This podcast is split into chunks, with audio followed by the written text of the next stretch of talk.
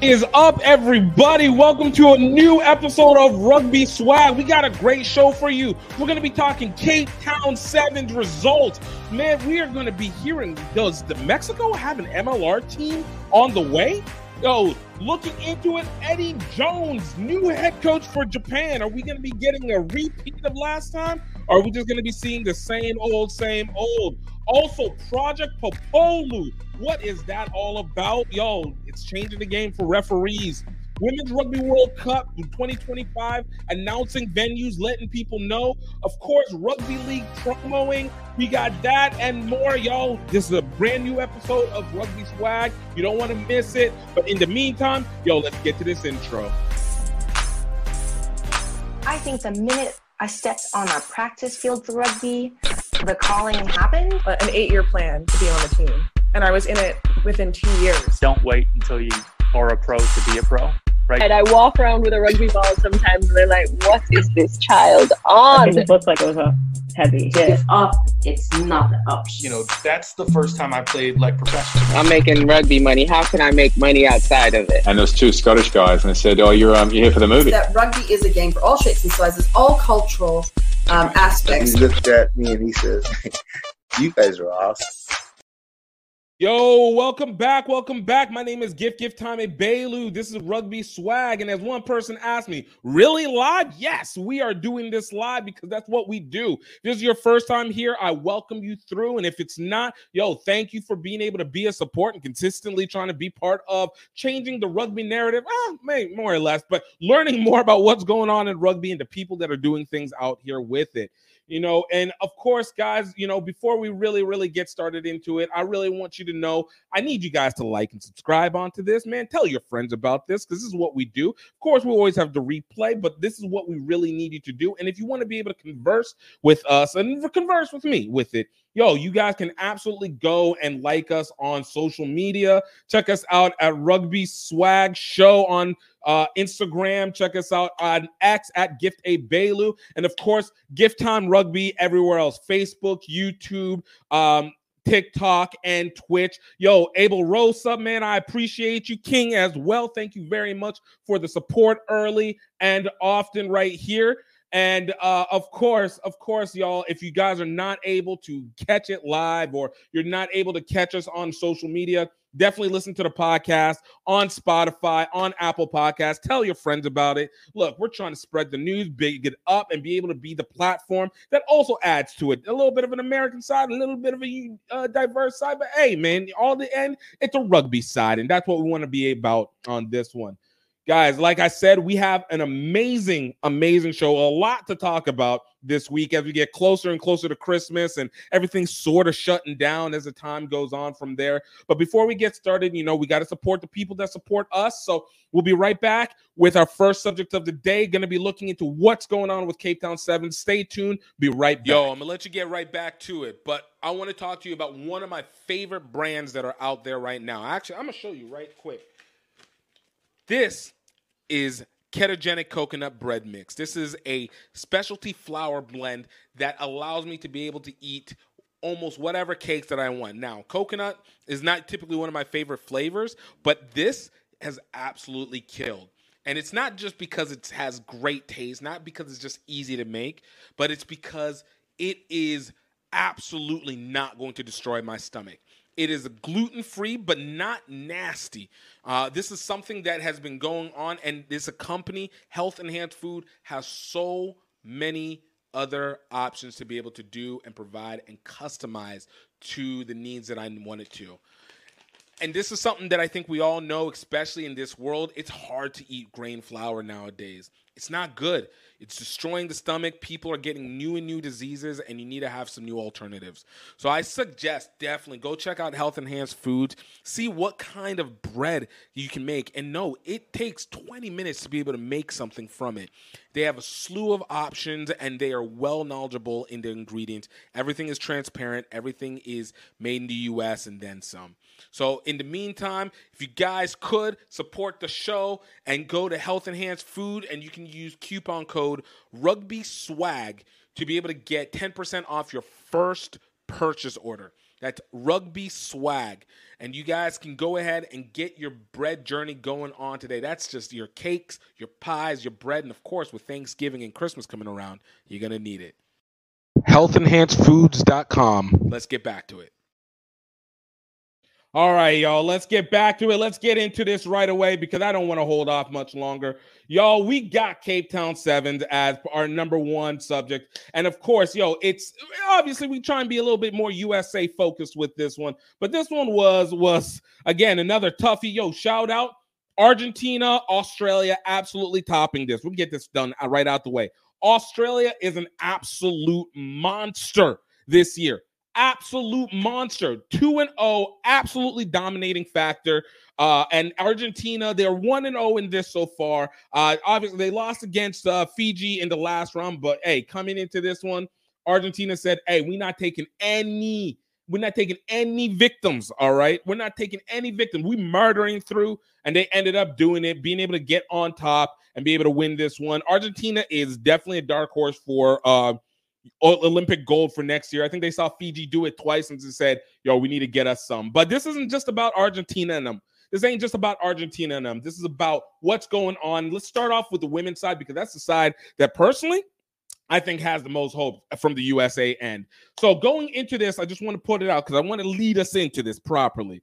All right. We had Australia, New Zealand, France, Canada, Fiji, Ireland, and USA at seven coming out of uh, coming out of Dubai.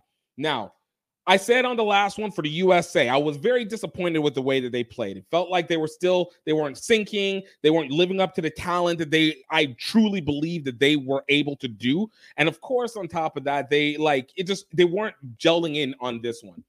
But hey, this is what I appreciate about a team that knows how to adjust when it matters most because yo, these women brought it again. We had the same roster from Dubai: uh, Ilona Maher, uh, Alena Olsen, um, uh, uh, Sammy Sullivan, Kai, uh, Kayla Canett, Al- Alex Sedrick, Naya Tapper, captaining Nicole Heavirland, uh, Sheta Emba, Ariana Ramsey, Alev Kelter, Lauren Doyle, and Jaz Gray.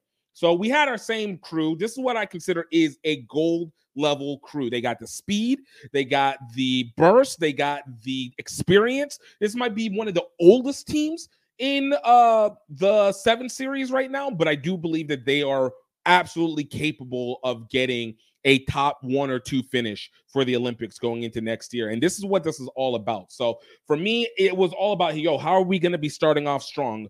Dubai, I coming in seventh and and just a big failure mark early on in pool play was just disappointing. One win in pool play, and you can't do that. All right, but we came with it. Uh, USA had a, a actually fairly tough, a fairly tough uh, pool in Pool C. They were taking on France, Canada, and South Africa. Now, before you guys say anything, oh man, South Africa and ish, South Africa has definitely improved since the pandemic. Like that is a uh, uh, program in terms of the women's program that has improved steadily since 2021. Prior to the pandemic, absolutely, we're trying to get the pieces back together. Very similar to Fiji. They're not there yet. I'm not saying they're contenders or anything like that, but I'm saying they're not anything to be, you know, sniffed on. All right. You can't just pass them to the side. But the USA, I had predicted that France was probably going to end up being the biggest rival uh, and the biggest difficulty because that is a team. Look, if you guys have seen Sifa, uh, uh, not Safa and Daya, uh, Sophia Donny, uh, who is a um, from athletes, absolutely gazelle of a runner. Gazelle of a runner, absolutely dominant. She's a world rugby player of the year. She's been at this. France is one of the toughest teams to be able to play right now. I felt USA was going to be able to match well against Canada because typically we always have a back and forth against Canada. Uh, they win, we win. You know, inter intercontinental rivalries. What can we say? And then South Africa, I figured they might be a little bit tough, but I had no expectations for them to actually, you know, really suffer from it. And I, I think the predictions out of pool play were fairly correctly. Uh, in the other pools, we had Australia, Fiji, Japan, and Spain for Pool A. And then for Pool B, we had New Zealand, Great Britain, Ireland, and Brazil. Okay. And so, again, we're running a fairly different gamut. Um, it's not as obvious. I think Pool B was is particularly difficult. Uh, New Zealand, Great Britain, and Ireland are two, three teams that have been able to grow and increase with time. Um, and um, Australia, Fiji are definitely you know top notch right there. Japan and Spain trying to find their way through it. I'm gonna answer questions in a moment, but I'm gonna get to it, and once we get to it. So Cameron Poirier, I'm gonna get to you, brother. I'm gonna get to you. All right, so looking into this Cape Town Sevens, uh, USA two and one in it, beating Canada first up. 21 14, the way it's supposed to. You got to start out strong. Canada is also an experienced team, top 14 typically, but I'm glad that USA started off strong. France absolutely got mollywopped. And I think this one exposed a little of the problems that we had going forward. Uh, we obviously then took it back against South Africa, uh, beating them 34 0. We lost to France 31 0. Then we went up against Great Britain uh, and took them out in the quarterfinals, 19 to 12. And then we lost in a mollywhopping against Australia, uh, 33 to 5 in the semifinals to ultimately take on New Zealand in the uh, third play in the fourth place match, in the third place match, um, losing to New Zealand 19 to 7 for the bronze, finishing fourth for the women. I will take the positive. We improved. I better fourth than seventh. Needed the points, needed to show that we had the gustos. We still have some of those same problems that we had before, but you know, it was at least something that we can can hang our hats on. Now, one thing that I saw from this, and this is the positive. Let me look at the positive first. Yo, the women looked like they were back in sync with each other. Uh, looked like they were finally getting they were getting their rhythm. I know it's a second one, so sometimes it takes a moment, especially whenever you have so-so time. But of course, they also play year round, or at least have training year round. So the synchronization is is iffy. Um, we're still looking at that. Again, we have the roster, but I think we're trying to find those moments. I think Ariana Ramsey's, Sammy Sullivan are looking like they're going to be our version of Perry Baker and Carlin Isle in this moment. So I think that one adds a little factor into um, adds a little factor into you know what we can do off the edges. Of course, Naya absolutely dominating down the middle. Alev Kelter dominating down the middle. Um, and of course, you know, we we keep it strong with our, our forward. So I, I'm like what we have. The negatives that I found was that we are still missing tackles. I don't know why we are letting so many breakaways go through. We held this New Zealand team that's very, very tough, still very, very talented. Michaela Blyde getting 200 tries. Only, uh, only person who has more tries than her is her teammate Portia Woodman Wickliffe, uh, Wickliffe, uh, with 233 tries uh, from at least the last time I looked at it. So I, am not going to be completely thrown off off of everything that we're doing, but you know we we still have those things where we need to beat these big teams to be able to get that Olympic gold, and that has to be solved by closing up those middles and not allowing those major breakaways. If they're going to get a score, make them earn it and wear them out so that we can get it later on. Um, and then, like I said, I think ball movement has actually improved since Dubai Sevens. Uh, it, again, this is a team that is very experienced. They understand each other for the most part. So many veterans, so many veterans. Uh, it's a power team when it needs to be. It's a finesse team when it needs to be. We just need them to be at the time consistently against these big teams. Losing to Australia, dominated by Australia twice, not a good sign. Dominated by France twice, not a good sign. But again, a close one against New Zealand. I would prefer us to do better and have a better start. New Zealand really kicked it off early. And then USA versus uh the um and then uh what we're doing with Great Britain, we need to watch them because they are steadily increasing and getting their synchronization. It's a talented team. They dominated us uh, in 2021 during the Olympics. They can dominate us again by 2024 for the Olympics as they get their their legs underneath them. So I think it's something to really be able to pay attention to. Uh, women standing, obviously, USA moved up uh, a spot from seven to six. New um, Australia staying at number one, France staying at number one, New Zealand moving up to number three, Fiji dropping, uh, Canada still just above us, dropping down one to number five, uh, Ireland dropping two down uh, to seven, Brazil at eight. Yo, let's go. Another team that you guys need to watch for. Great Britain at nine, Japan at 10, South Africa at 11, Spain at uh, Spain at at 12. uh, uh, to to top it off for the H, HSBC for this one. Next one's not happening until Perth, so we still got a lot of we got a little bit of time to be able to get ourselves back together. You know, you get ourselves all back together. Now, this is where I get super pissed off because this is potential just slowly getting wasted away. That's over at the men's side. So, what what can we say about USA men's? Look, let's say straight up, you know, coming out of Dubai sevens. All right. Uh, made it at least to the quarterfinals. South Africa topping it last last week at Dubai Sevens. Argentina number two, New Zealand number three, Fiji, Ireland, Samoa, Australia, and USA at two at eight. France, Great Britain, Spain, Canada uh, to follow up after that in the rankings. So we saw going to the quarterfinals. USA had a favorable pool, was able to at least make it to the quarterfinals, and then they kind of fell apart uh, as it ended, and then we ended up in uh, ultimately in eighth place uh, for for Dubai Seven. So you'd hope, okay, we're we're increasing, and there's a little bit of excuse. You know, we're still missing power players like Perry Baker. Uh, if he's coming back, I think I feel like he's waiting for injuries and picking his point in time. Um, uh, you know, we got new guys that are in in a sense. Uh, you know, looking at the roster, we got guys coming that came back. Obviously, we talk about Madison Hughes, uh, Malacchi Esdale, Aaron Cummings, Ben Pinkelman. These are veterans, all right. You know, guys have been in the Olympics before. We've seen them do the work before. We've done. We know what they're capable of, and that's not even including uh, guys like uh, um, uh, Marcus Tup- Tupuola in that one. And then uh, the rest of it is kind of like, again, you're figuring out this new class.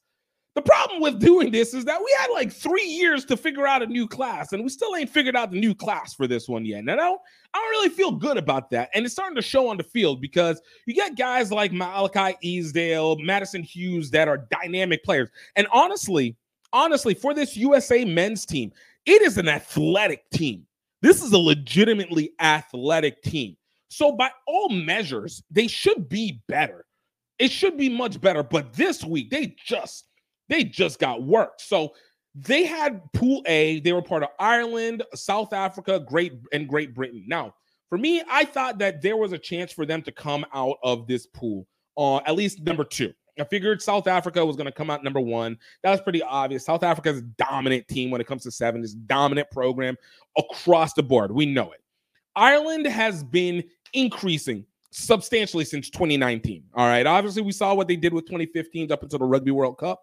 And um, but Ireland Sevens has actually been like legitimately improving over the last five years. So I knew that would be a challenge. And then there was Great Britain, where I was like, they're still work in progress, right? Like you don't know what they're capable of doing fully yet, but you don't feel like they're getting their footing all the way through uh, with it. So it was just like ah, I, I, I don't know. Like I I didn't feel like the U.S. would be incapable of getting out of the quarterfinals because it's been so long since we've not made a quarterfinals in sevens. So I figured it would go, but no, this was not one that we had a good look at. And looking at the other uh, pools, pool uh, pool B, we had Fiji, Argentina, France, Spain. I figured Argentina and Fiji were going to come out of that one. France is just not powerful enough on sevens right now. I, I don't know if they got DuPont yet, uh, but you know they got to work their way through. And then Pool C had uh, Australia, Canada, New Zealand, and Samoa. So Australia, like Australia and New Zealand was probably where it was going to come out from uh, in that one that I figured. Samoa and Canada were going to be the odd ones out on when it came to it. Well, y'all, the USA absolutely shit the bed on this one and uh, like just w- absolutely watching the talent potential just drop because of lack of synchronization, poor tackling. So let's let's look down what what the rounds were. So straight up off the bat, they took on Ireland again. Yo, a young Ireland team. Um, and and hold on, I give it up uh, for Cameron on this one. Um, Cameron Purrier, and I'm actually going to answer his other stuff because he's been legitimate on this. Uh, he was saying initially USA women rugby sevens have been turning up for sure. And he was like, yo, facts, plenty of youngish talent out there in the circuit college who can ball. Never made sense to me that the best athletes don't get a shot. Yo, there's realness. And, and, and I don't know, you know, obviously there's systems that go to it, but looking at this with uh, Ireland with the USA rugby team uh, for for this round of Cape Town. Kicking off with Ireland, 31-0 mollywhopping by Ireland, absolutely taking it up the middle and just taking advantage of poor tackling.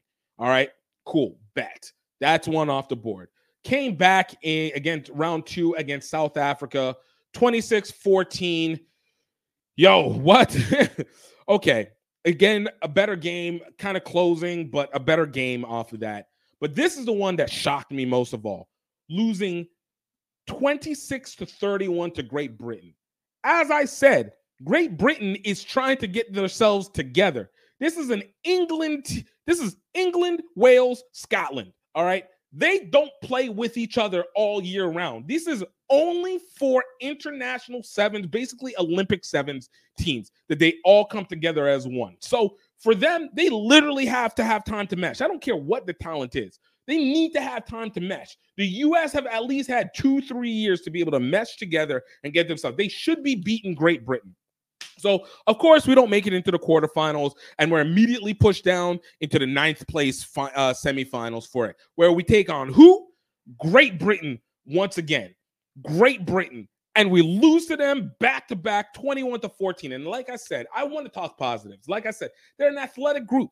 It's an athletic group of guys. Like they can play. If you give them a break, they can ball. But my God, the defense is like Swiss cheese. Them dudes be grabbing up above the shoulders, very poor at the lower leg tackle, not making the chase downs, not getting the angles they need to. It is like literally watching. I'm not going to say remedial because it's not remedial. They're, they're better than remedial, but it's very poor defensive rugby. It's I feel like they work so much on trying to be able to make the ball movement, keep connection, get playoffs, get the kicks. Because Madison Hughes be kicking. Madison Hughes be doing what he's supposed to do. Uh, and him at scrum half definitely is a very big difference maker versus anybody else that's there. But my goodness, like you know, this this this one wasn't. They they just are missing when it counts, and so it creates big breakaways for this uh for teams. And of course, we finished in the 11th place finals against Samoa, beating Samoa 24 19. Uh, you know, literally the consolation prize of it all. So I just, it's hard to be able to take it because, again, the fear is what's going to happen when the Olympics comes along, right? Like the Olympics is where we need to be able to figure out our stuff most of all. Uh, and that's where we're trying to get to. Let's actually make a push. We've finished eighth and ninth in the Olympics 2016 and 2020, 2021, respectively. You know, then the Rugby World Cup sevens finishing at 10th, 9th, 10th again for the Rugby World Cup sevens. Uh, and and a possibility for one moment, split moment, Perry Baker putting it on to retirement, which I think is awful. That that's awful. Uh, final standings for the men's side uh, ends up being Argentina, South Africa, Fiji at three, New Zealand, Ireland, Australia, Samoa, uh, four to seven, France, Canada, and then finally USA at 10, dropping, dropping to 10th, two, two spots to 10th behind Canada, and then Great Britain and Spain to follow it up. So let's get to some of the, the responses up here because hey, my boy Cameron was out here doing his thing. Uh um so he uh makes a mention. All right, let's let's hit that first one. All right. So Cameron goes, "Hey, why do you think South American rugby doesn't get a lot of publicity, support, even though their history is deep rooted, plus plenty of success? Mainly speaking of Argentina, Chile, Paraguay, Uruguay. So for this one, I really think it's actually kind of important to take into consideration that we're talking about a money game versus like historical. So, in one instance, yes, there has been instances of his uh, uh, history where you've seen success for these, particularly I'll say from Argentina and Chile, Uruguay a little bit more, and Paraguay is is kind of coming up. Uruguay coming up a little bit more, but Paraguay, but Argentina definitely. When you look at like who's also being able to make maneuvers, it, it's hard. Argentina has a really big leg up. Like I learned a lot this week about what Argentina is capable of doing. Um, and a lot of the fact that their clubs are like legitimate clubs. Like these are 100 year memberships that have been going on. I mean, these are guys who may or may not be still living in Argentina and are paying into it. So they're able to be able to produce the best constantly, even through the private, are able to produce the best because they don't have to. There's not much required from the players but there's so much loyalty from the alumni that are part of it. So you start to see their rise. And obviously, Argentina has been the power play for South America. Now, when you talk about uh, Chile, Uruguay, and I would actually replace Paraguay and put in Brazil for that one. Again, you talk about what they've been able to do on the next level. So you've seen spot success. I mean, like Brazil beat USA back in 2017, 2016. Uh, Uruguay obviously is having their ascension and they've been up and down with it, but always been a kind of consistent force with it. But typically, whenever you've seen them at the biggest level, they just haven't performed. We saw Chile in the Rugby World Cup, hard workers, but did not actually like finish up in sevens, hard workers, but didn't actually finish up. So I think what you're just getting is that they have not been able to get as much attention. One, you know, money into the programs. That's always a thing. How much investment has gone into it. And number two, it's then performing when it matters most. Not necessarily all the point, but when it matters most. But I, I think you're very right that South America has uh, actually been very, very uh, um, progressive in their rugby. And I think we're starting to see a little bit of that coming out of it now. Um, and then you talk about Cameron per per per year also talks a little bit about more uh, Central and South American teams on the rise, Brazil, Mexico, Caribbean teams, which I talked about Brazil. I do feel like they should be on that list over um, over Paraguay. Uh, I feel like it makes sense to embrace American rugby and improve fixtures with American teams. Again, it goes back to the mindset of it. You know, we're talking South America, North America. If you're talking from South America up, it's all one America. If you're talking North America down, it's North and South America. So you have different governing systems, even though, you know, you, even with RAN, it, it's a different system of seriousness that even the US and uh, Canada take versus the Caribbean, uh, Central America, Mexico, and South America take into it. And that's, you know, ran ran south, ran north. Uh, Rugby America North, Rugby America South. So again, you can take the theme. I'm a big believer that you need to dominate your continent and then you dominate the rest of the world. But um, again, this is where attention, this is where uh, money comes in. This is where the investment has to come into figuring out what you got to do with it. And then you start to see the results when it comes to things like uh, the HSBC sevens. This is why I think it's really important that the Challengers Cup is a part of this now because uh, without the Challengers Cup, uh, you might not have a chance to be able to watch uh, so many teams be able to rise and relegate into these main series so that they can compete and and really see show what they have to offer. I'll even take it one further on the African side. Like look at Uganda, Nigeria is about to start making their big ups. Obviously, we know a lot about Kenya. We know about Namibia from 15s, Madagascar with sevens. These are teams that don't get a lot of attention because they're just not put on the biggest stage. But you need to have things that allow to relegate up. So that's where you get to show it. Um, and then, uh, of course, you you talk about USA Sevens, in your opinion, being the best marketing for the sport. I don't know if it's necessarily the best, but it's the most convenient. Um, I do think that multiple games in one day can be very exhausting for a natural crowd, and it's easier to be able to pinpoint a team to be able to do it. And albeit the game is quicker, but I think that can be the curse and a blessing that goes with it. So uh, I think it works as long as we're winning.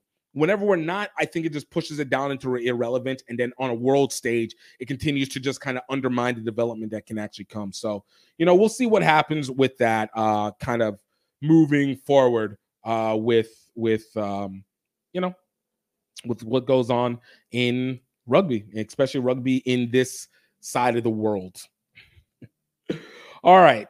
So next story coming up, uh, you know, we we we we've been talking a lot of MLR the last couple weeks, y'all. A lot of MLR and not in positive news. Obviously, it's been surrounded around Toronto shutting down. And then, of course, just this past week, Rugby New York shutting down as well. So, what do you do whenever you went from 13 teams down to 11 teams and you got to figure it out? Well, you, you find a way to get convenient. And it looks like there is the story that's going around. It was uh, put initially on uh, Quattro Casa, uh, a law firm, talking about an MLR team going down to Mexico. All right. This would down to Mexico, trying to bring our second Latin American team to the uh, MLR. And honestly, I, I don't know exactly what to think about it. So let's let's kind of talk look at what they they had to offer, what they were talking about uh, when they were bringing a team about bringing a team over. So uh, in the news report, uh, Kuta, uh, Quattro Casa dropped a report. Uh, and let me get it up here for you guys because you gotta you gotta you gotta see this, you gotta experience it. But I'm gonna read it off for my for the listeners as well. Uh, for Quattro Casa, all right. Um, so they put out an announcement saying Rugby Ventures Mexico signs agreement with INDE under which Nuevo Leon will have professional rugby. Uh, and so you guys, uh, and I'll talk a little bit more. So let's read this out. Cuatro Casa, which is a law firm in Mexico, advised Rugby Ventures Mexico on signing a contract with the uh, Nuevo Leon Institute for Physical Education and Sports to enable its rugby team to play at the new facilities IND is building.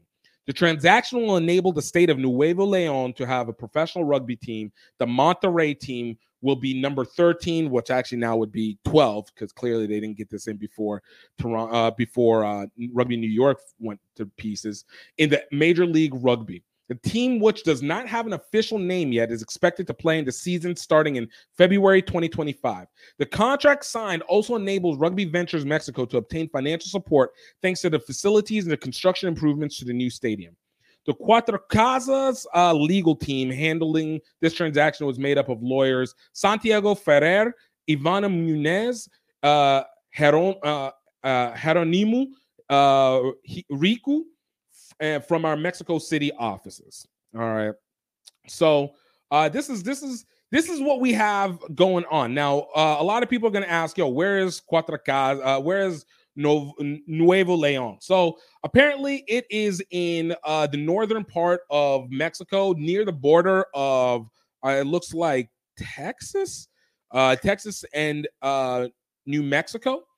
And uh, you know, again, from a positioning standpoint, I think it makes all the sense in the world uh, to be able to do that.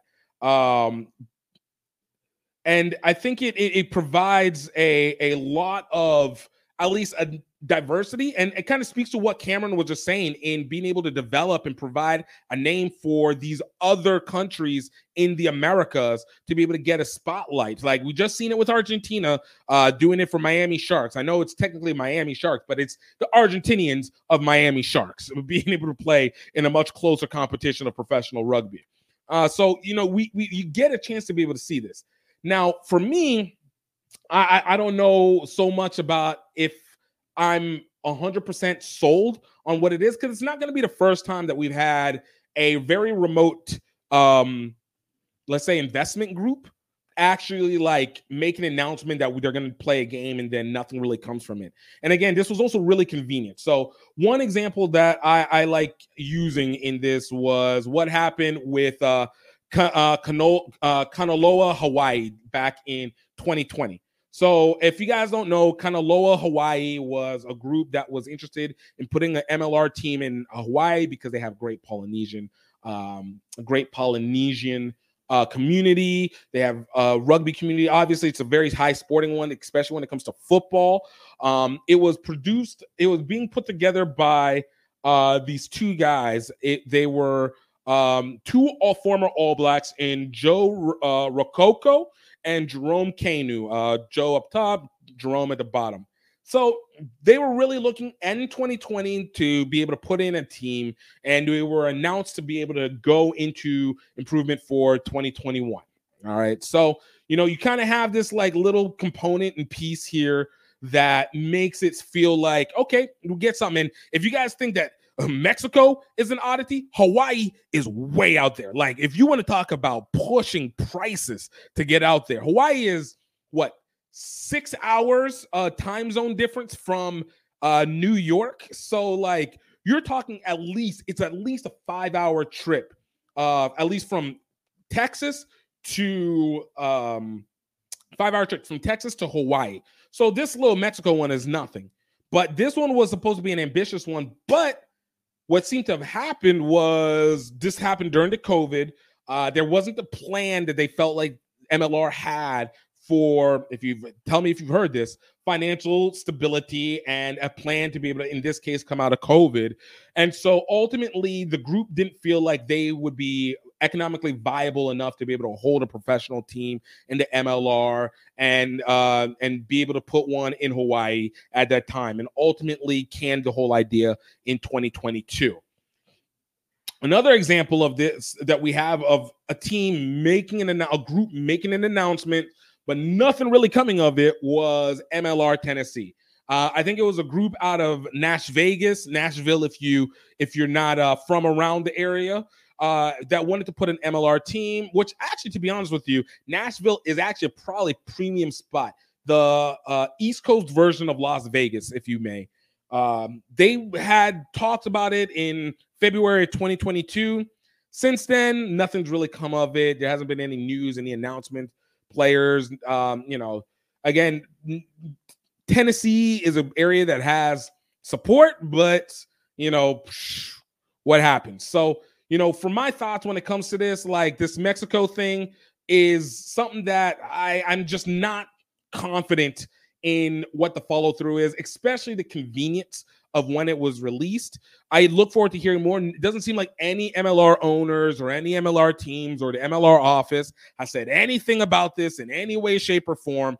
So I, I don't know. I would love to see a Mexico team because you know we they they, they do have have uh, players. It's you know with Rand they they do have a base based out of Mexico City, so there is an positioning where you could have a great um stream of eyes to take it in. Something very similar to what uh, Telemundo did for the NFL and providing an eyes. And if you guys know how much Latin America really supports for Latin America, um, in in respective things, I, you know, we talk about music. A lot of people don't know that Latin American music uh, is one of the biggest genres of music, and they support because when they represent, they represent hard. Very similar to country music, like they represent, they represent hard. So there's ideals for it.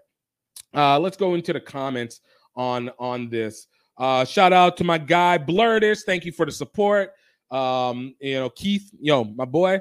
Um, Abel Rosa, Abel Rosa, um, it's tell, saying, yo, Mexico sucks at rugby. Bad, but I want them in.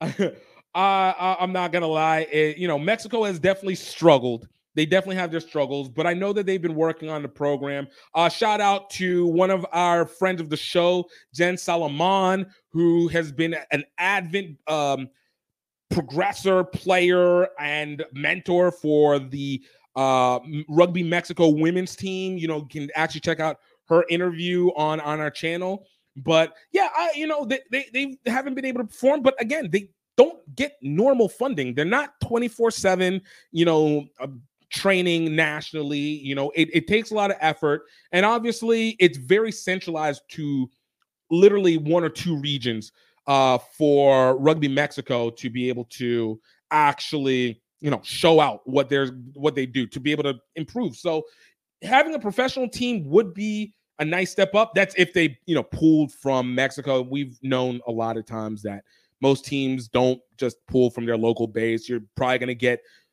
some New Zealanders, random South African, a Canadian, and some Irish people that will fall into it and then fill in the gaps with some local um, uh, Mexican players. But I think at the same time, I think it would be a good look. I think the biggest issue would then be just the visa stuff. Um, obviously, Canada has some ease with it, but Canada's still pretty tough. Mexico has their own stipulation, and I wonder what the healthcare situation would be in terms of the insurance. I know how uh, Mexico actually has really good medical facilities, all things considering, and it's at the border. So, you know, this is an area where a lot of people do do their work, but you know, I, I don't know. Like it, it's got uh, it's got upside. I kind of hope it's true, but I'm not going to be betting the horses that it's going to come into fruition. Sometimes it just it sounds good and people are talking about it, but then when it comes down to like putting rubber to the road. People get freaked out like they did with the investors in New York. And all of a sudden, what was a hopeful endeavor ends up being a complete pipe dream. And then we're back to square one. So, you know, let me know what else you guys' thoughts are. I appreciate the conversations. Thank you guys so far. And of course, we're going to continue on this. Yo, we will be talking a little bit about what's going on in Japan. But before we get to that, yo, let's get to these commercials and uh, we'll be right back. Rugby Swag Show. Definitely Thank you. Hey everybody, this is just the break train sending out a personal little video diary to all you people out there where I am going to document me riding most of the way between Singapore and Tokyo for the 2019 Rugby World Cup. I needed help, and it came from Louisiana. We in Singapore, baby!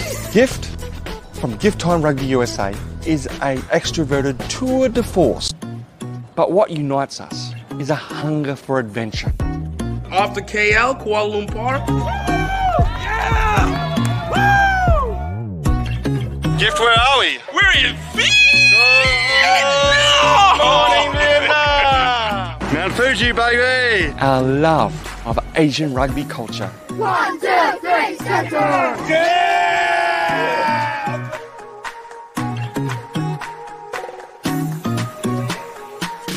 Rugby is, is starting to develop here in Cambodia for women as well. Valkyries, the mighty, mighty Valkyries! We're out here, we're running out of energy, we're running out of money, and we're feeling isolated. And yet, at that critical moment, friends, family, sometimes complete strangers come on board. Before you know it, we're back in the game. Tokyo, here we come! Malaysia, Thailand, Cambodia, Vietnam. Watch the full adventure at seerugby.vhx.tv. That's C like S E E rugby.vhx.tv. Yo, welcome, welcome back. I've got a little bit frozen up, so I don't know what happened if you guys received it or not the same way. But man, look, let's let's let's get to this next story because yo, it, it it finally happened. All right, we talked about it all during the Rugby World Cup. We talked about it during uh the the the you know afterward. We talked about it, but it, it's finally here. It's finally about to happen. It looks like yo Eddie Jones is now officially a cherry blossom for Japan, taking over as the head coach for Japan rugby again. All right, Brave Blossom. I'm so sorry, Brave Blossom. And I, I gotta say, like, this is hilarious because it, it was the worst kept secret. Like, this man, if you don't remember, was just over in Australia, completely shat the bed in Australia uh, in the Rugby World Cup, uh, not picking players, poorly developing. But, you know, this guy's got a legend. This is like a first round draft pick that has a mediocre success, but has not fulfilled the agreement as in the times where it mattered most versus when it didn't. And then obviously talks back. Like I feel like this is what Zach Wilson for the Jets would end up being like. Like you're just always gonna have chances, but your performances in the past will they make up for what you do in the future? I I, I don't know. But this is one that I thought was really, really interesting because of the fact that everybody does not like this guy. Like it is wild how much it's disliked. Now, for me, I, will be honest with you. I have I, I loved I liked Eddie Jones. I loved what he did with Japan in 2019 and did during the 2015 uh, Rugby World Cups and making them an absolute contender. Like it was a team that nobody had any expectations of, a team that absolutely just felt like they shocked people, even though they'd got a great system and they have a great element to it. but is this a system like they they Japan showed him, and it was under Eddie Jones's watch. What he did in England, I thought it was solid. You know, he was able to get them uh, you know, at least around the Six Nations. I don't think they won, but you know, around it. Uh and and yo, the comment, dude, I gotta put this on. Yo, shout out average rugger. Yo, the man said Eddie Jones, the dictator himself, old bald headed Eddie, doing bald head Nissan Ultimate driver activities in Japan. Yo, let's go. Let's go. But yeah, like Eddie Jones, just he has a reputation. The man is a talker, he talks smack. He talks back to the press. The man really likes to do things his way, whether it is right or whether it is wrong. It's sometimes hard to be able to tell. But I think uh, in this Australia round, man, that was highway robbery in some way, shape, or form. England, I, I feel like he needs more slack. The ending wasn't so pretty, but he started off really, really well. Um, but You know, I, I just I wanted to look down his resume a little bit because I think this one is the one that you just got to get it because I don't think a lot of people always get it whenever you're outside of the countries about what the Eddie Jones, uh, let's call it the Eddie Jones effect, really actually is. So let's run down his resume. So Eddie Jones, all right, we're gonna call it. He was born in Australia, technically Tasmania. Um, he was a former hooker. All right, so you know they got to be antsy. All hookers got to be antsy because you was smack dab in the middle there, trying to be, you know, catching the ball with your feet while you got these two big guys squeezing you, and you got people in front of you squeezing you as well. All right. So he started off coaching 1994, Randwick, uh, 1995 to 1996 at Tokai University over in Japan. 1996, he became Japan national team assistant coach. 1997, uh, the Suntory Sunwolves, uh, the professional team, he took over as assistant coach. 1998 to 2001, went to England, took over as the Brumbies head coach. 2001 to 2005, which one of my buddies who absolutely is a big Australia rugby fan, more league now than union, like most Australians. But this is the time that he truly learned to despise Eddie Jones. 2001 to 2005 as the head coach for the Australian national team. 2006, Eddie Jones took over as technical advisor for the Saracens. Uh, 2007, went back to Australia and took over as head coach for Queensland Reds. 2007, went to South Africa to be uh, the technical advisor for South Africa, uh, which means he clearly didn't finish out the Queensland Reds time. Uh, 2007 to 2009, went back up to England to be a technical advisor for the Saracens.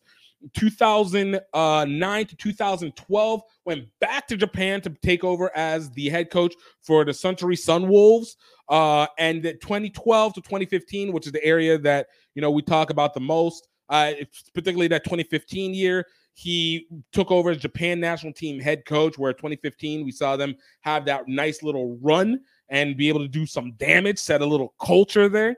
2015 to 2022, uh, obviously, he was the England national team head coach. I think topped off following at finishing second in the 2019 Rugby World Cup against South Africa, where you know obviously South Africa dominated. Well, dominated. It was actually a really close game. It was a legitimately close game uh, in 2019, and obviously a toppling failure of a campaign in 2023 going to Australian national team. So at least there's some things that we know is true.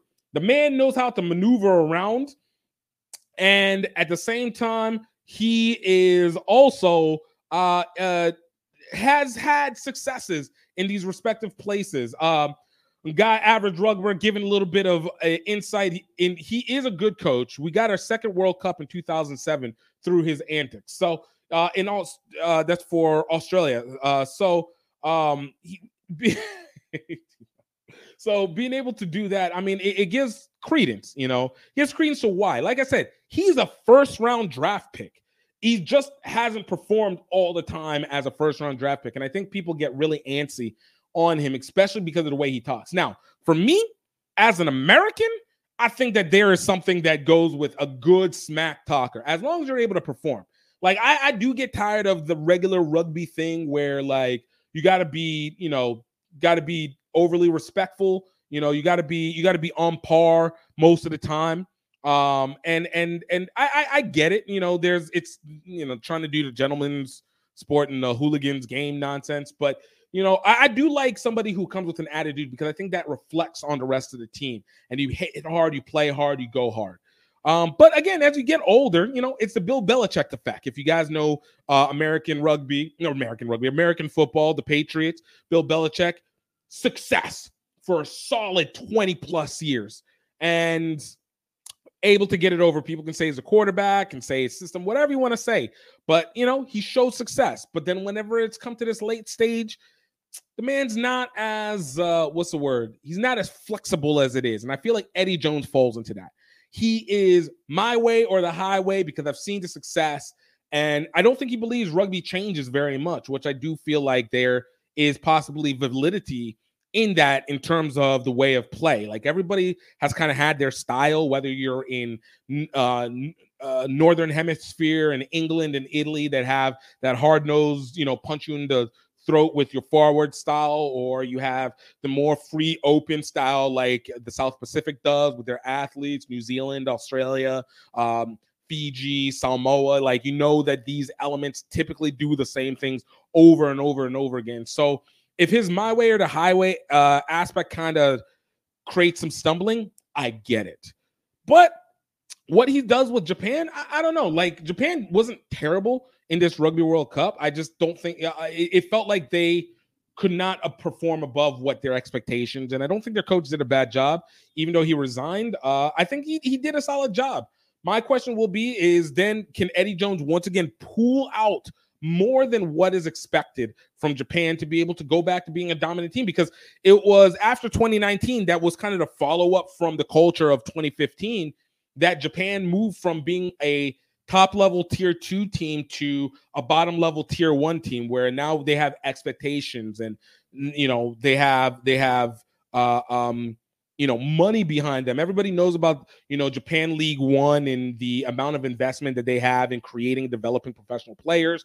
They're stealing players from premiership rugby just like top 14 and uh and, and pulling people from the urc as well. So they have something there. So i think it's kind of like yo what's the system that's guiding to it? So i don't know if eddie jones is necessarily the one to do it because again he's 66 67 years old Mm, you know, you're trying to vie for another Rugby World Cup. Japan will ultimately make it because Japan's the best team in Asia right now in 15. So that goes almost without saying. But it's just like I I really hope this is kind of his last hurrah. I think getting up there, man, if you haven't made your money by this point, I know rugby is hard to make money in, but man, the man had a million dollar, albeit five years, a million dollar, four years, a million dollar like contract for Australia and didn't even make it a full year. And I know he's probably finishing up being paid out from England, even though I think they stopped paying him and when he went to Australia. So it's like, yo, save your money, man, because you can't be jumping around like a, a hired gun through all these places, man. You almost 70. Even though I do believe 70 is is young in this day and age. I believe in age inflation, but um it's just I, it's to be interesting to see if he'll set up a system or he's to be mad that maybe the system that he had before uh, no longer functions in the same way that uh, he previously expected it to do. So let me know what your guys' thoughts are all on this one. What do you guys think? Where's your position when it comes to Eddie in Japan? You know, again, a place he's seen success, a place he set up a system, a place he set up a culture.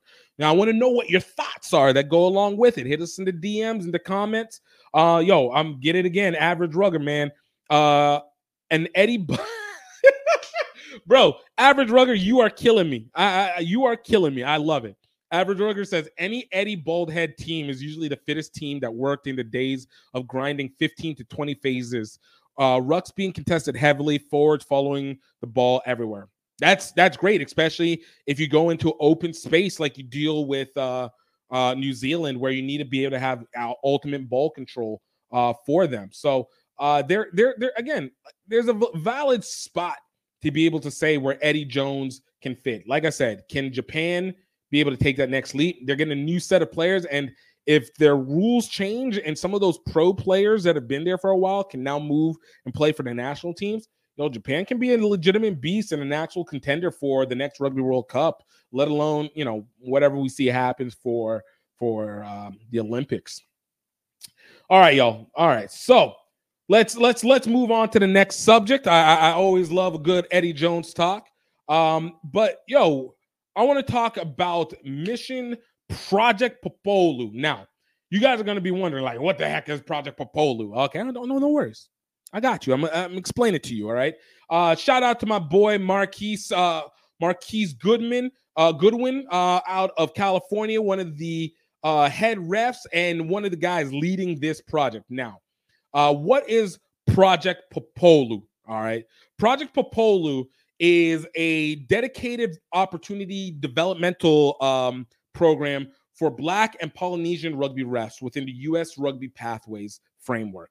Their initiative is to design and establish a comprehensive 12 month program that offers guidance, mentorship, robust support while advocating for these refs within their local referee organizations. Their primary goal is to significantly enhance the representation of this demographic within the National Referee Development Group and high performance groups. Now, why is this important? All right.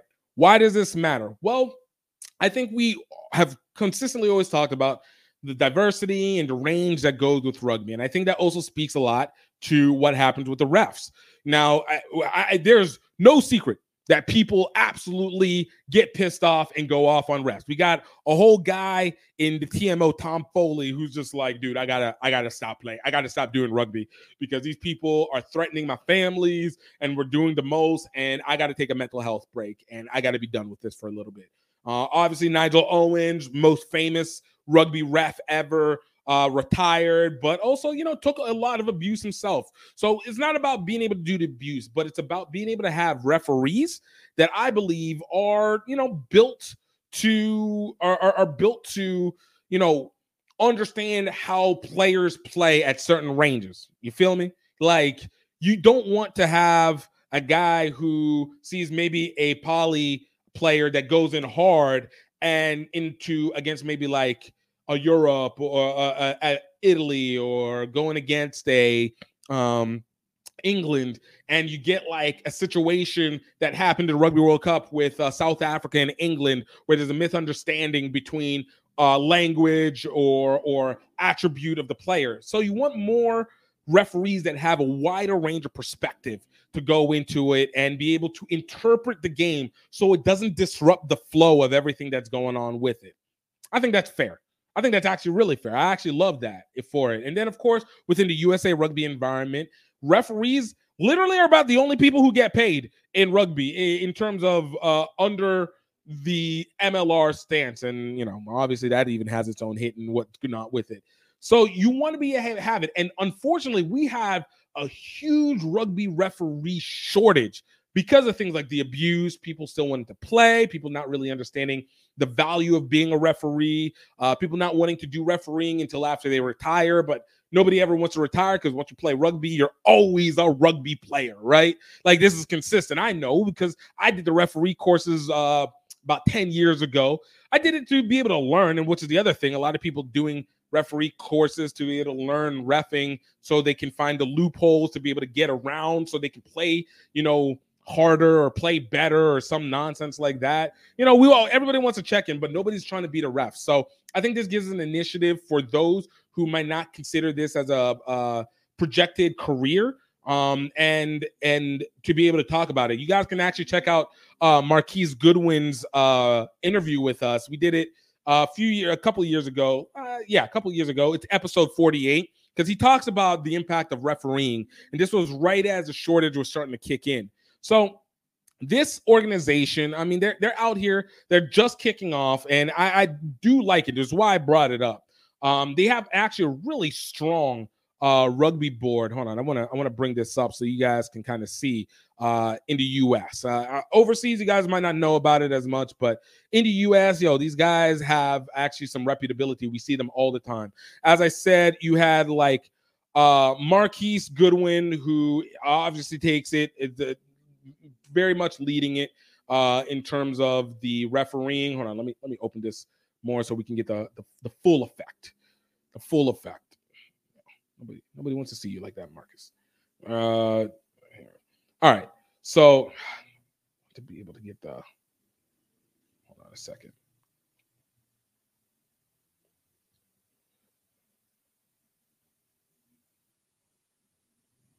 Okay, there we go.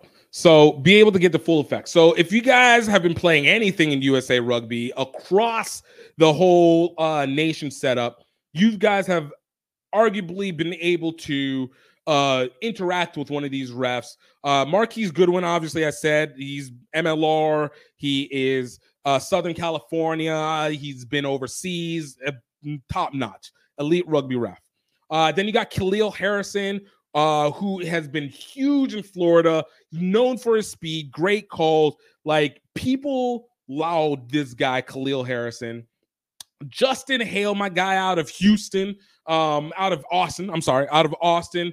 Longtime player, longtime ref, really dedicated, very, very vocal, um, very dedicated to the development of uh, referees in rugby.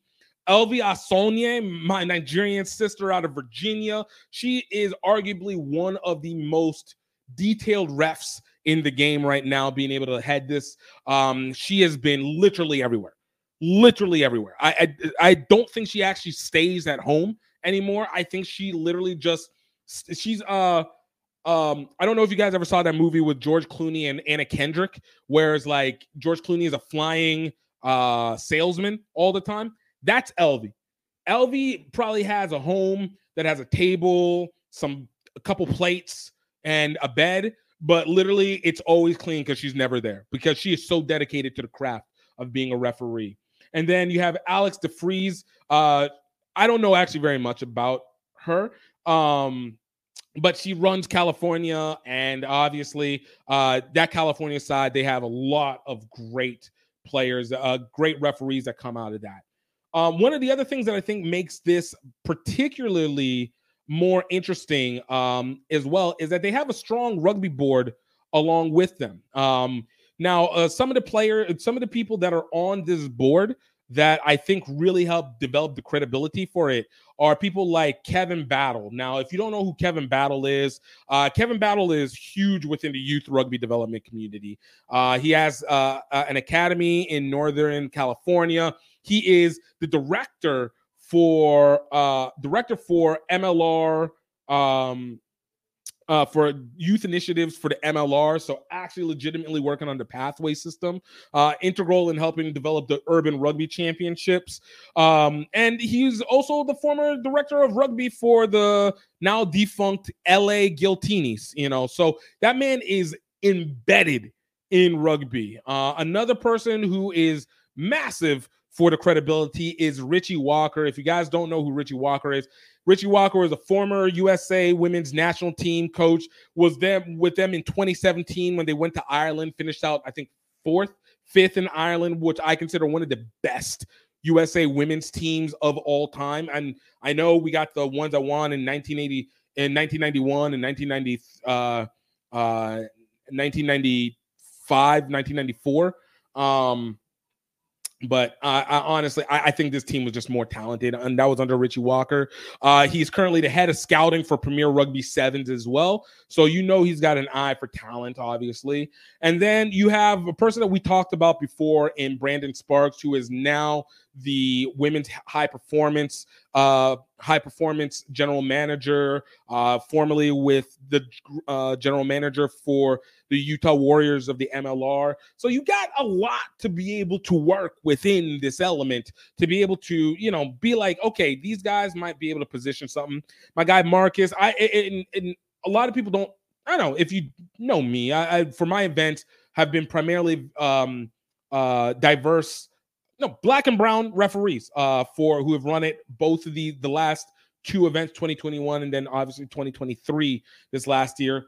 Amazing. And being able to have something like the P- project popolo being able to be a component of this and now having a more direct way that is also uh according to marquise subsidized by usa rugby to help the development. And usa rugby has helped with providing uh black and brown refs for my tournaments as well, my tournament as well, my event as well. So I really do like what they got going on. I, I, I, look forward to seeing more about it. And of course, if you guys want to be able to read up more about Project Popolo, uh, you guys can go to Project Popolo.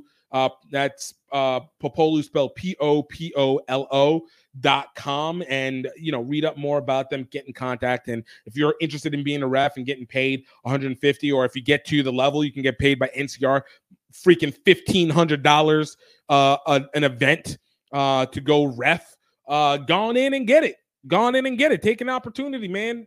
Be in the rugby community. We got to grow in all the ways possible. And not having enough refs is definitely not the best way to be able to help us all. So um I I like I said, I I enjoy what they have, and uh, you know, we'll go from there.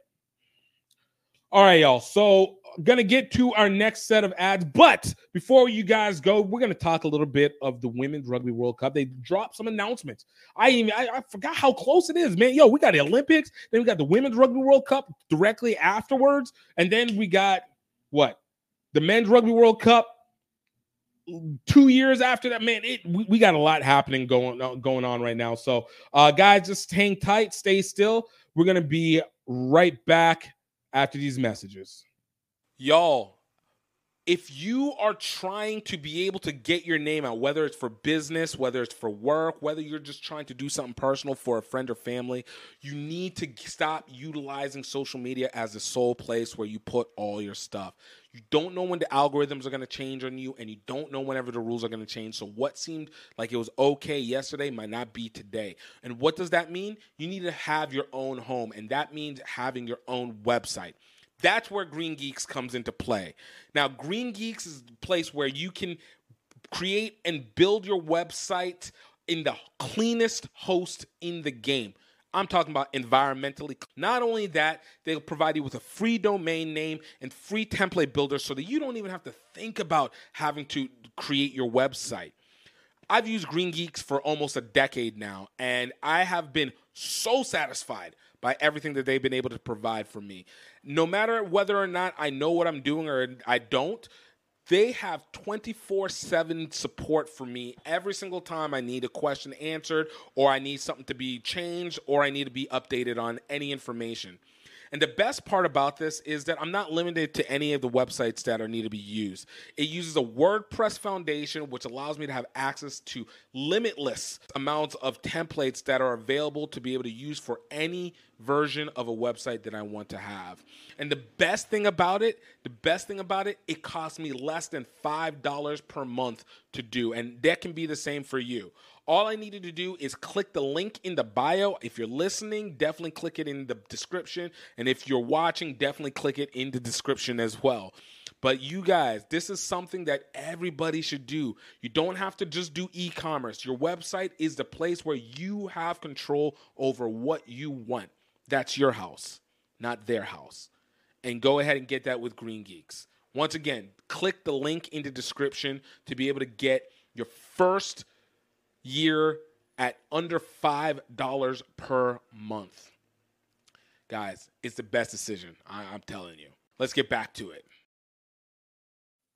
Yo, y'all, welcome back. Welcome back. Uh, so let's let's just get right into it. Look, look, look, look. Women's Rugby World Cup out here making announcements for their venues. And I think it's actually kind of exciting that they're already doing this. This is that two-year prep.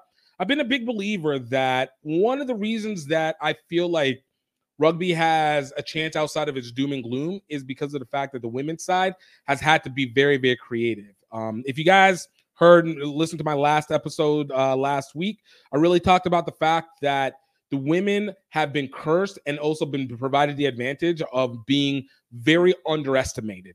And so they make decisions like a broke industry, which means they're creative. They make things that they have to stand out a little bit. And of course, you know, you got to love being able to uh, see what they're going to be able to do moving forward uh, next. So, uh, with the Rugby World Cup 2025, we already have establishment. It's going to end up being on August 22nd to September 27th, 2025.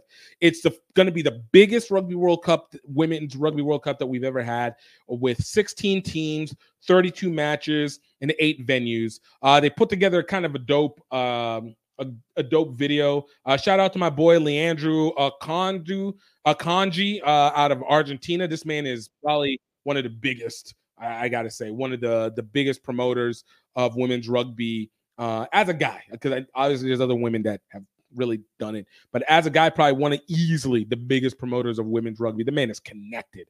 Uh, but he dropped the video for the Women's England uh, 2025 reveal. I'm going to talk it out a little bit uh, for those who aren't going to be able to see this, but you know, get a chance to uh to uh take a look at this. So, all right, yo, check this out.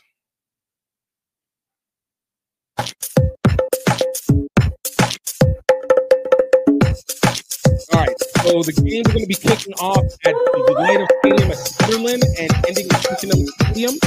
Uh, to go to York Community Stadium, Salford Community Stadium in Manchester, uh, Franklin Gardens in Northampton, uh, Ashton Gate, Bristol, Whiteman Hole Albion Stadium in Whiteman Hole, Sandy Park in Exeter,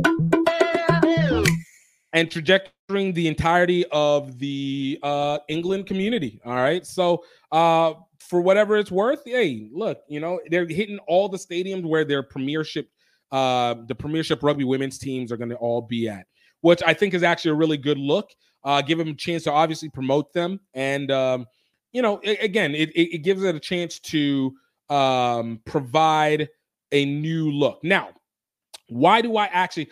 I actually have an, an ulterior reason for why I want to talk about this because I think this is going to be really significant to the um, uh, development of uh, what do you call it? The development of the women's rugby game. So the last Rugby World Cup was 2021, 2022, uh, after the pandemic uh, that was in New Zealand.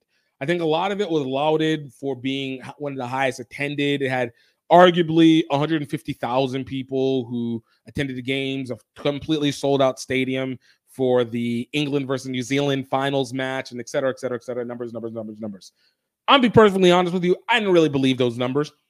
Not because I don't think that they they sold out. I do think they sold out. I just don't think the viewership was as good as 2017 when it really was knocked off. Why? Because New Zealand was locked up. They were locked up. so like the the 2021 New Zealand Rugby World Cup was like was limited. Players were limited, audience limited. Everybody that went to it lived in New Zealand. And you basically didn't have, I mean, I, I know New Zealand was active because they were isolated. Um, but I also feel like they didn't have anything else to do, so they went to it. Whereas for me, I think the pinnacle that this 2025 Rugby World Cup actually is going to be going up against, and literally in actual record numbers, is the 2017. And you look, if you listen to me, I will laud this Rugby World Cup for mother freaking days because this one was a phenomenal Rugby World Cup. This one legitimately was like a game changing Rugby World Cup. Like I'm talking about, it had better viewership than probably most games. It had peak viewership of 2.3 and 3.2 million viewers for a game. It had 45 million views across all platforms. The stadiums are small. This was in Ireland. Obviously, the stadiums are small. They only said they had about 45,000 people who attended the games. And this was games that were not greatly promoted. All right. But they were, they were um open. They were like legitimately accessible for once, online and on TV, but mainly online. And these were performances. All right. You had the beast mode of Portia Woodman. You had uh uh uh um oh my goodness. You had um the the our, our rugby sevens women backlining for our rugby 15s forwards um and just like absolutely dominant. England showing out. England versus New Zealand final. France with Safi N'Diaye really showing out. Uh I mean like some of the best runs that I think that we'd had in in in rugby. Uh you know you had people like uh uh uh oh my goodness. Ah, always forget her name and it's so bad. So i'm not going to say it because it's embarrassing because she is legitimately one of my favorite players and I, I can't believe it just slipped in my mind at this at this very moment. But like like it was so good. So i actually think that this one this 2025 rugby world cup actually has a chance to absolutely surpass anything that last 2021 2022 rugby world cup actually did and uh subsequently what the 2017 did. So let me make my points. Number one 27 2021 2022 uh rugby world cup suffered from distance. Like the the timing was terrible for most western nations from england to the us south africa. Uh, not south africa maybe so much no no no south africa as well too because they're kind of lined up in the same time zone as as europe. Um south america like most of your viewership didn't watch the game like they didn't watch the game. It was terribly promoted horribly promoted because they didn't just have any time. Like they, they really didn't have any time to do what they wanted to do um including for that I, I i do think that the play was good but again everybody was so underwhelmed by the lack of playtime that they had during the pandemic. So you're just not getting the best out of everybody who is doing their thing. So I, I just I don't feel like that one was a great representation, even though they tried to really laud it up because of the attendance in person, which is great. New Zealanders and really showing up for it. But this one, my goodness, yo, we got again England coming back, home team as strong as ever. Um, we got, uh, I feel like the, the, maybe not the US, but France has really built up as a 15s program, really shown out. Ireland is ascending. Canada is killing it. It's all within a time zone where your biggest populations of viewership actually exist, which would be again, obviously England, the US. Uh, I think Brazil is in it, so you're going to have that that market, even though it's a little, it's still growing, but you're going to be seeing it come out from there. Uh, I do expect to see a lot more of the African nations kicking in because there's a lot more development now in the women's rugby programs than there was in 2021 and definitely since 2017. Significant development from there. Um, and of course, the stadiums are bigger. You got the premiership audience that's already existing in that area. Uh, there's no distractions like there was for WXV, which add that one, WXV being one of the dynamic adders to the storyline of developing into Rugby World Cup 2025. I give them all the credit. I think this one will end up being the biggest and the standard bearer for women's Rugby World Cups moving forward. Uh, I, I, hope to see the dynamic play. That's why I really want the women to show up. I I kind of hope some of the the rugby sevens women uh kind of like do their final send offs because they're gonna be in their what early 30s, most of them. So you're gonna have to start stepping back from sevens. But I really, really hope like people like Ilona Maher, Naya Tapper, uh, homie out of UCF, um, really get a chance to show exactly what they can do from the 15 side because they didn't do it this year because of everything rugby world cup sevens was happening uh, the next year and then the olympics and they had to pick and choose which one uh, they they they really wanted to, to to get done so you, you you didn't get to be able to see our full force and a lot of people will say like oh no the program should be absolutely separated and i say you're out of your damn mind like no we are best when everybody is on the field at the exact same time. Chris Thomas, my goodness, I'm sorry, Chris. I'm sorry. I'm a massive fan. And since your UCF days, I don't know why it slipped my mind, but Chris Thomas coming back, one last hurrah. Um, like I, that would be the U.S. team that I think actually dominates uh, in in that. Sammy Sullivan in, bring her in because she does 15s as well too. So uh, I, I think that we could see something like that happen, and I think you could see a huge jump up for that Women's Rugby World Cup 2025. Just my thing. All right. All right. So we're gonna go uh one more subject for the day. Um, and uh this one I, I think is legitimately hilarious. Uh, which was uh Australia uh NRL uh National Rugby League doing a promo for on the NFL for their games coming up in March. So let me let me put some context and background that are over here before I, I, I throw in what we're talking about. So, you guys don't know, NRL is trying to expand themselves into the U.S. Uh, a lot of people I know have been playing rugby league in the U.S. on their off season for a while now, maybe the last two three years. Definitely during the pandemic, a lot of belief is that NRL, the rugby league, probably has a closer relationship to American football, and by definition probably could be adopted faster, though NRL suffers from branding and uh, issues from the wider scope, rugby union being the dominant factor, of course.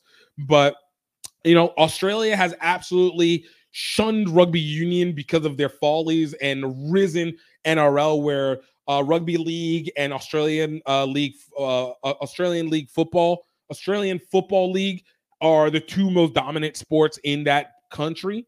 Um, but they're really trying to make a push, and they're going to be featuring over at Allegiant Stadium uh, on March 2nd in next year. So uh, it's supposed to feature uh, the Manly Seawolves uh, versus the Rabbitohs. If you guys don't know, the Rabbitohs is the team that Russell Crowe is an owner on, and then also Sydney Roosters versus the Brisbane Broncos. I only know about them so much because of the fact that uh, shout out to the rugby odds on rugby wrap up with uh, Matt McCarthy, uh, George Hook, and the champ uh, John Bradshaw Layfield, um, the former wrestling champion. We talk about them all the time, so I've had to follow up on NRL a lot more, which is legitimately fun. I get it. I get it. And and you know, I think NRL has done a better job in creating entertainment than rugby union has. But again, uh, they just simply don't have the the global brand that rugby union has, especially whenever you're talking about the name rugby. Uh, that is very dominated by rugby union. But when I talk about being able to do the entertainment factors, they've done things before with The Rock for uh, State of the Nation. Uh, and this week they did a promo with the NFL uh, for the at the Vikings versus Raiders game at Allegiant Stadium this weekend, which honestly it's probably the worst game they could have done it for. But I give them credit; like you, you don't know until you know. But that that was a terrible game. It, it was such an awful game. 3-0 finish on it.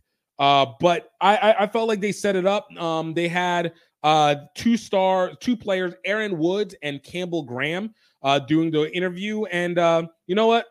I'm not gonna continue talking about it. Let me just let me just show you what what it is, and uh, I'm, I'm gonna give you my breakdown from there.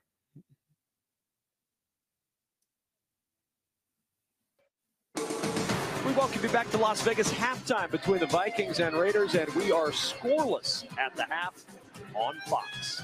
So we welcome you back into the booth. That's Mark Sanchez. I'm Kevin Kugler. It's kind of exciting. For the first time ever, the National Rugby League is going to open up its season on American soil. The season opening doubleheader is going to be here on March 2nd. Now, you have a football in Regular your hands, football.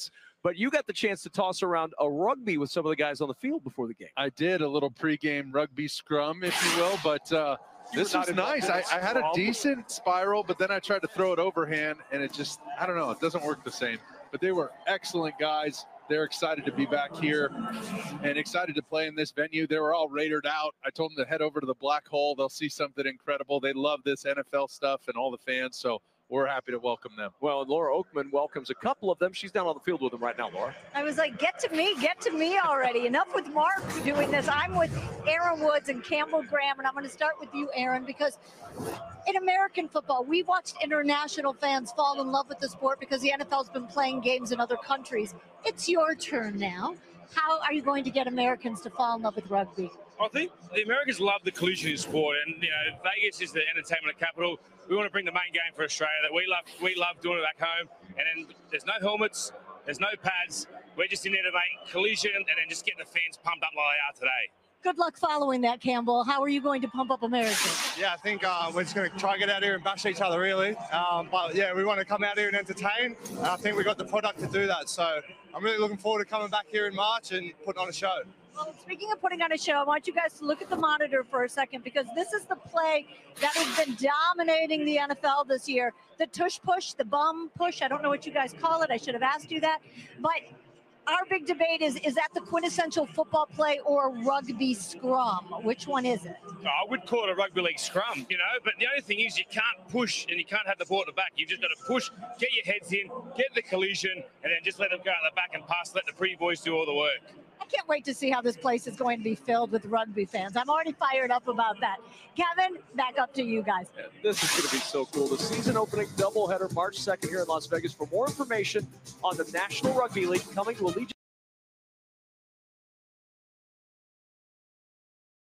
So, all right. So obviously, you know, it, it, it was a solid presentation. Solid presentation. You know, um, uh, I, I made a comment about this whenever it was on the uh, on X, where I was saying like the NRL paid for a promo on Fox broadcast of an NFL game. Like I need us to repeat this again. They paid for a direct promo on the highest viewed sport in America. Unfortunately, terrible game to do it.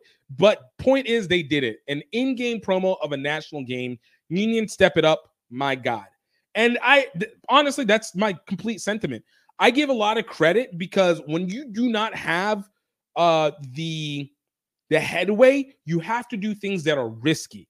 And to be able to get a promo and an in-game one, middle of the game during it, yo, I, I give them all the credit in the world for that because that is called really making marketing moves for your value. It's not just like saying stuff. It's not just like, oh, we're we're up and available. Like those are nice components, but you got to get like top of the funnel awareness. And I don't know how many people actually would have watched it. I don't even know how it may have played during the actual game itself, whether it was during the halftime show or maybe it was just on the local networks or something like that. But I really love the fact that they really took that risk. That's a lot of money to do that, by the way. Like it's different than the commercial. That's a lot of money, which shows you how serious they are about getting it over here in Las Vegas. Uh, it actually made me, well, again, the guys were not the greatest promo guys, but they had some solid energy. Talking about the scrums was kind of funny because of the fact that, you know, there's no, you know, a- a- a- active scrums allowed in rugby league. But again, this is how you try and find ways to connect with the audience where they're at, as opposed to like hoping that they just come to you.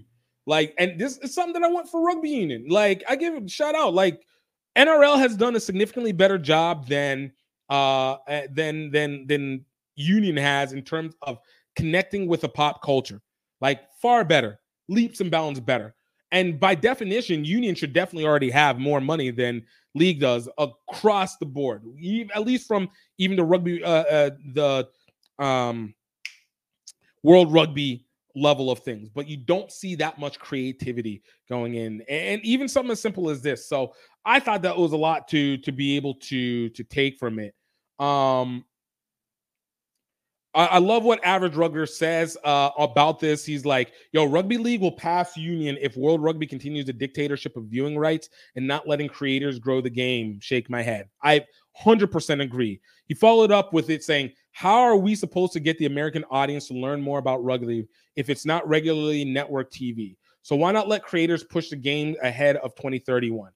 I agree. I don't know if I necessarily agree with the fact that it needs to be on network TV, but I do believe that it needs to be on places that people view uh, network. So other sporting events, which is basically the only real value that network TV has as of this point, and then subsequently utilizing your creators, just like you said, uh, is utilizing your creators and being able to advance uh, the game a lot more forward uh, through, you know, just like natural ways where people are at. Like you, you, you need to be able to again see people where I would love to see a rugby promo during the PGA tournament or a rugby promo that happens during the um uh and not just a board like an actual promo that happens during tennis. Like really congregate the sport where it feels like it's everywhere even if it's not. Because you do lose a lot of audience by hoping that they'll come. Like the field of dreams thing isn't that. And i I talked about this last week, so I'm not going to reiterate too much, but we want to get away from that field of dreams uh, element. So I don't know what NRL is going to do. I don't even know if they're going to get a lot of return for what they have done, but I know that they've set way better seeds that will be sown than I feel like a lot of uh, other rugby union properties in the U.S. have done um, from from a direct standpoint. You know, you you got to hear the marketing. So I'm look. I'll look for NRL to keep coming in with information. If this is where they stop, then uh, yo, more power to you. You had one good element and then you kind of fumble it the rest of the way. But if they come with a storyline and give explanation and give people reason, this could be the element that shows what the Rugby World Cup needs to do for 2031 and 2033 uh, moving forward so that maybe people will make sure they come and World Rugby and the rest of the rugby world community will stop panicking and worrying about whether it should stay in the US or not or yada, yada, yada, yada, yada. But I'm, I'm a big advocate on this one. And, uh, yeah, let me know what you guys think about it. Um, let me know what your thoughts are uh, with how it goes as well too. I want to hear it in the comments. Uh, thank you so much, Average Rugger, continuing to be able to be able to be a participant, and thank you for y'all that are watching right now. We got one more. All right, I, we got one more subject left, and we're gonna call it into a conclusion. We got one more ad. I got you guys. No worries. Uh, just check it out. Obviously, the support, and uh, we'll be right back with some more additional comments from some of our writers. Before I let you guys get back to it, I want you guys to go check out rugbyoutletmall.com. Yo, this is the place where we are bringing in casual rugby wear. We're trying to set up the designs, make sure that we are giving you something to represent rugby. That's not just a jersey and that's not just your kit. It is something that you and your friends and your mama and your kids and your parents and your best friend and your wife and your husband and your boyfriend and girlfriend and your they, and just make sure that everybody is able to rock some rugby gear without having to necessarily be stuck to any one type of rugby gear. We want it for your day to day, everyday life. I know that's redundant, but that's how beautiful we want it to be. You know, definitely check out our most recent update, our rugby swag show shirts. Uh, they're available now for purchase. You guys can get it. And for any first time buyers, I'm talking to you, yo, I'm giving you guys 20% off the first purchase. Take as many as you want, 20% off the first purchase. And of course, if you guys get on the newsletter, you guys are going to see more coupons and discounts that come along with that as well too. But 20% off and all you guys need to use is coupon code GROW Rugby. That is G R E A U X Rugby. Great quality gear. Definitely something for your present, something to be able to give. Obviously, we just got past the year, so that means birthdays are coming out. Valentine's Day is just around the corner, and you have so much more. Go hook your family, hook your people up with what's right. Hook your people up with what's right. Go to rugbyoutletmall.com and enjoy out. And of course, it helps support the show and our media endeavors. Let's get you back. Yo, thank you guys so much. Yo, we got our last segment. It's one that I've been wanting to do. And yo, a lot of praise and thank you to everyone who's been participating. Yo, I'm gonna call it out again. Abel Rosas, Cameron Purrier, Purrier, um, Keith Coop, uh, um, Random Bots average rugger. Thank y'all so much for being a participant in the live, continue the conversation. But of course, we also have our conversation that happen uh, when it comes to the actual um, videos afterwards. And uh, you know, a lot of times I just answer them in the the comments, especially on YouTube. But uh, this time I wanted to kind of talk about them because I think they were great. These are great responses, great engagement, and uh, I think something that everybody should ponder. So, um, kind of first off, uh, coming into it, I wanted to go with um, one that we got uh, a few days ago by I am nutty eight four seven one. Uh, he was speaking about my uh, review, my suggestions on what MLR and rugby should truly do uh, to be able to uh, improve themselves. So uh, I am nutty 8471 says, very American approach to a solution as a non American. I can say there is bound to be some truth there, but it wouldn't fly too much elsewhere. It would be better to fly the amateur flag to avoid the NFL becoming boring tag, three hours of 60 minutes with highlight videos, most of the gameplay. And uh, you know, and and he's he's speaking again, obviously, to to how to reach audiences. Um, I know one person, I, I can't remember if it was him or or somebody else had explained to me uh, about how South Africa um, views rugby. That it's very, you know, here in the moment. Uh, you you you kind of take. Um, you know, people would rather go to the pub and watch a game with their friends, and then if they want to, they can take the train to the stadium, be able to go play a game uh, or something to that effect and uh, not play a game to go watch a game and something to that effect and it, it, it allows a, an idea of like okay you know it can be a communal thing my only pushback would be is that if it was sustainable, I don't know if there would be so much worry about like what happened with the URC or where South Africa would be. I don't think South Africa would have left uh, Super Rugby. And you can tell me if I'm wrong or not.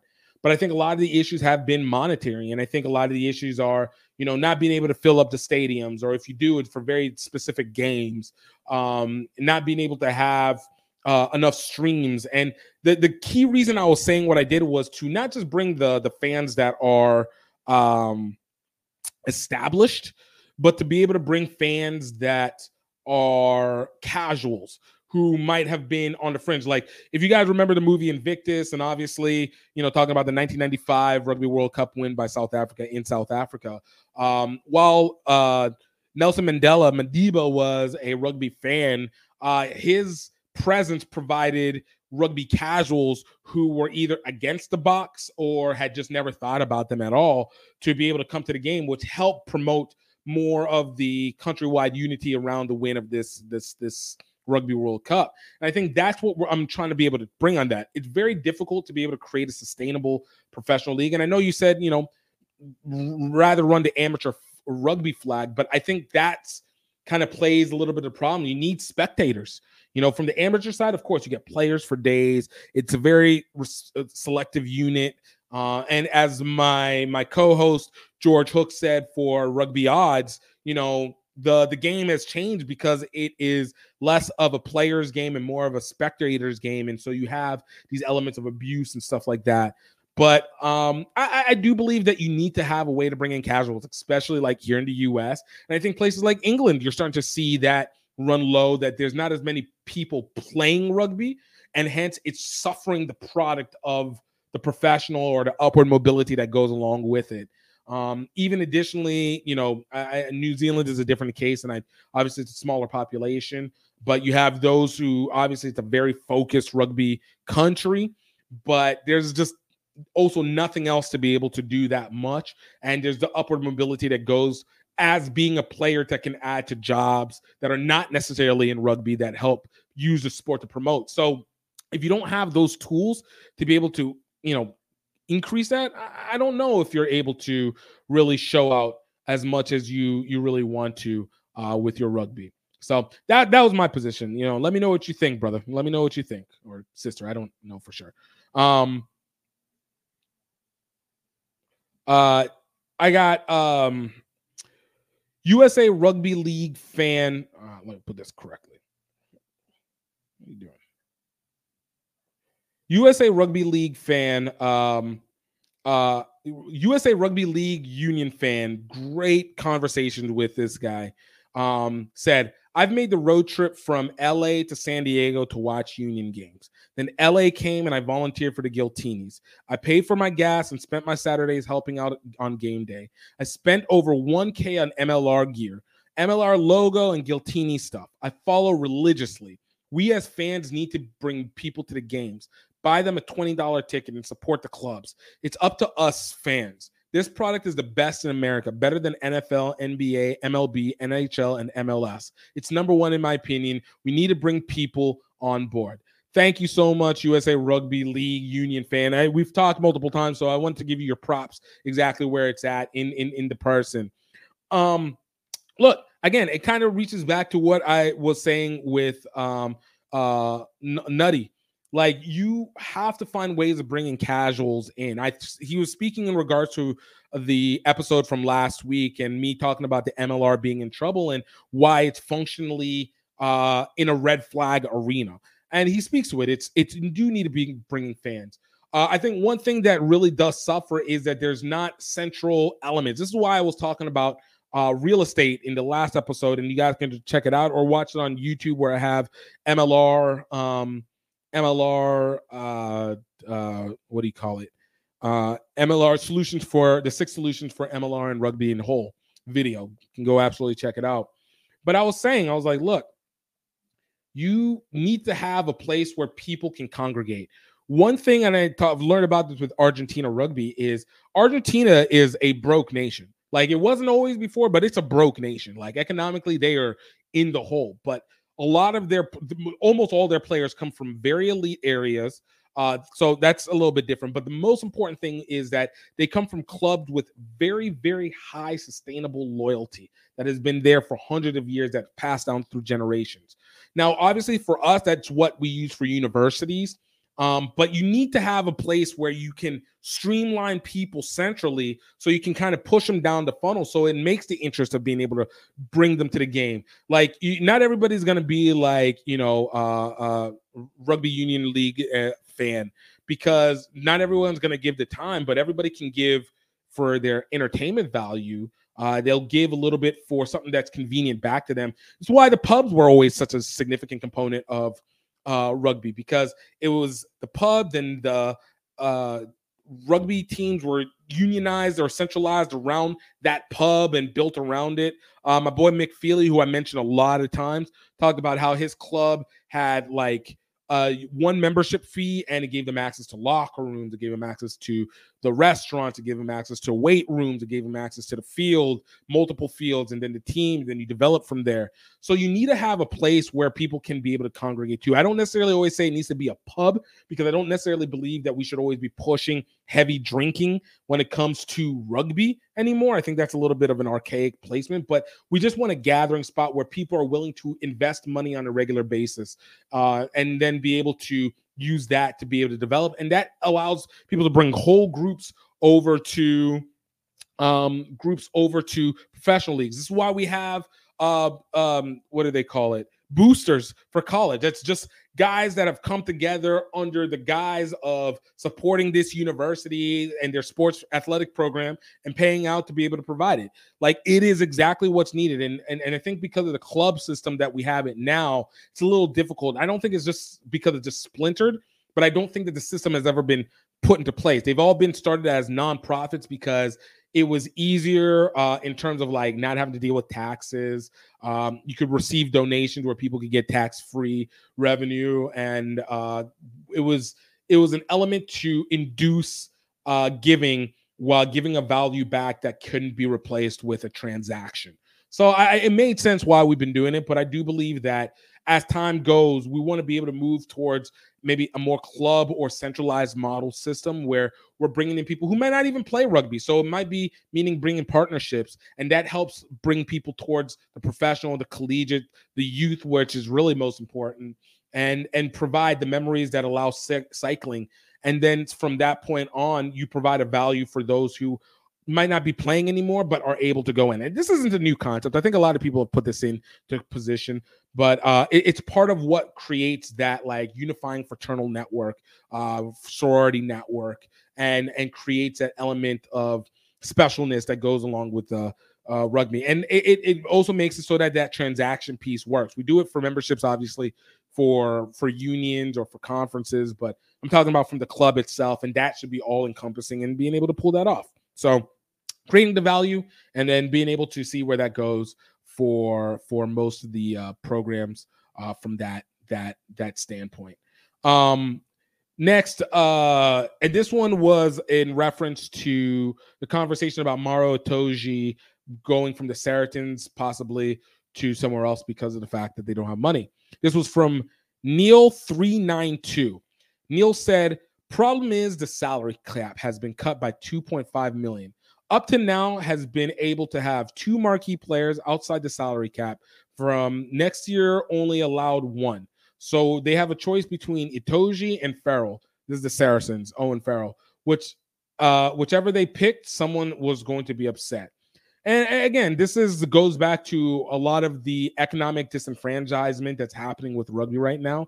There's definitely a rugby recession that's occurring where we're seeing a lot of teams going.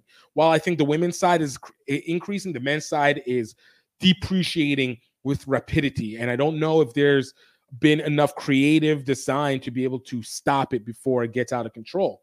But yo, it, it's something that needs to be done. And if he doesn't, you get affected. And you'll see Amaro Itoje follow a Dan Carter to top 14 like he did way before, go to Japan League One and see where the money is being spit out because they have just better models that work for them. And Premiership Rugby will continue to suffer, and you'll see that another London Irish, Worcester Warriors, Wasps RFC happen to another team, maybe Bristol, maybe Sales, maybe Exeter, like you don't know. Wales is already going through a lot of issues themselves, and they will probably have to contract their teams into one.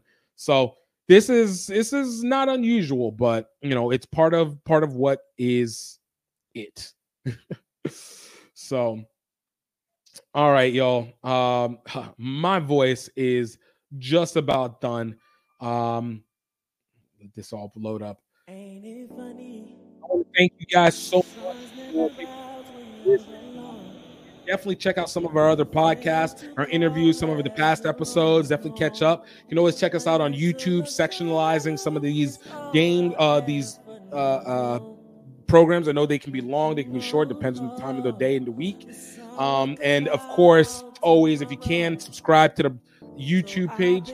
Subscribe to the podcast. You can subscribe at uh, youtube.com slash GiftTime Rugby. And of course, you can go onto Spotify or Apple Mu- Apple Podcasts and follow us. If you're on Apple Podcasts, please leave a comment. Let us know. It helps us be able to build up the algorithm. If you feel like this is a good conversation, good programming. We definitely need the attention. So I definitely always appreciate it one way or another. Love the conversation. I'm learning. I get to learn from you guys, and just it, it's so much fun. And uh, I, we're going to be having guests coming back again for 2024. So I'm super excited for that one. Um, but uh, I think we might be coming also to. We got one more episode before of this year, and then we're going to be done uh, for the you know Christmas year, Christmas week, and early part of the New Year's. Uh, I thank you guys so much for the attention. Thank you so much for spending time. Thank you for your love of rugby and being able to take it. Uh, I hope you guys know that. I hope that you know that. I hope you're happy. I hope that you know that. I hope that you are. Uh, uh, uh, I even forgot my own thing. Hope that you're happy. I hope that you are uh, blessed, and I hope that you know that you are highly favored. Until next time, y'all, peace.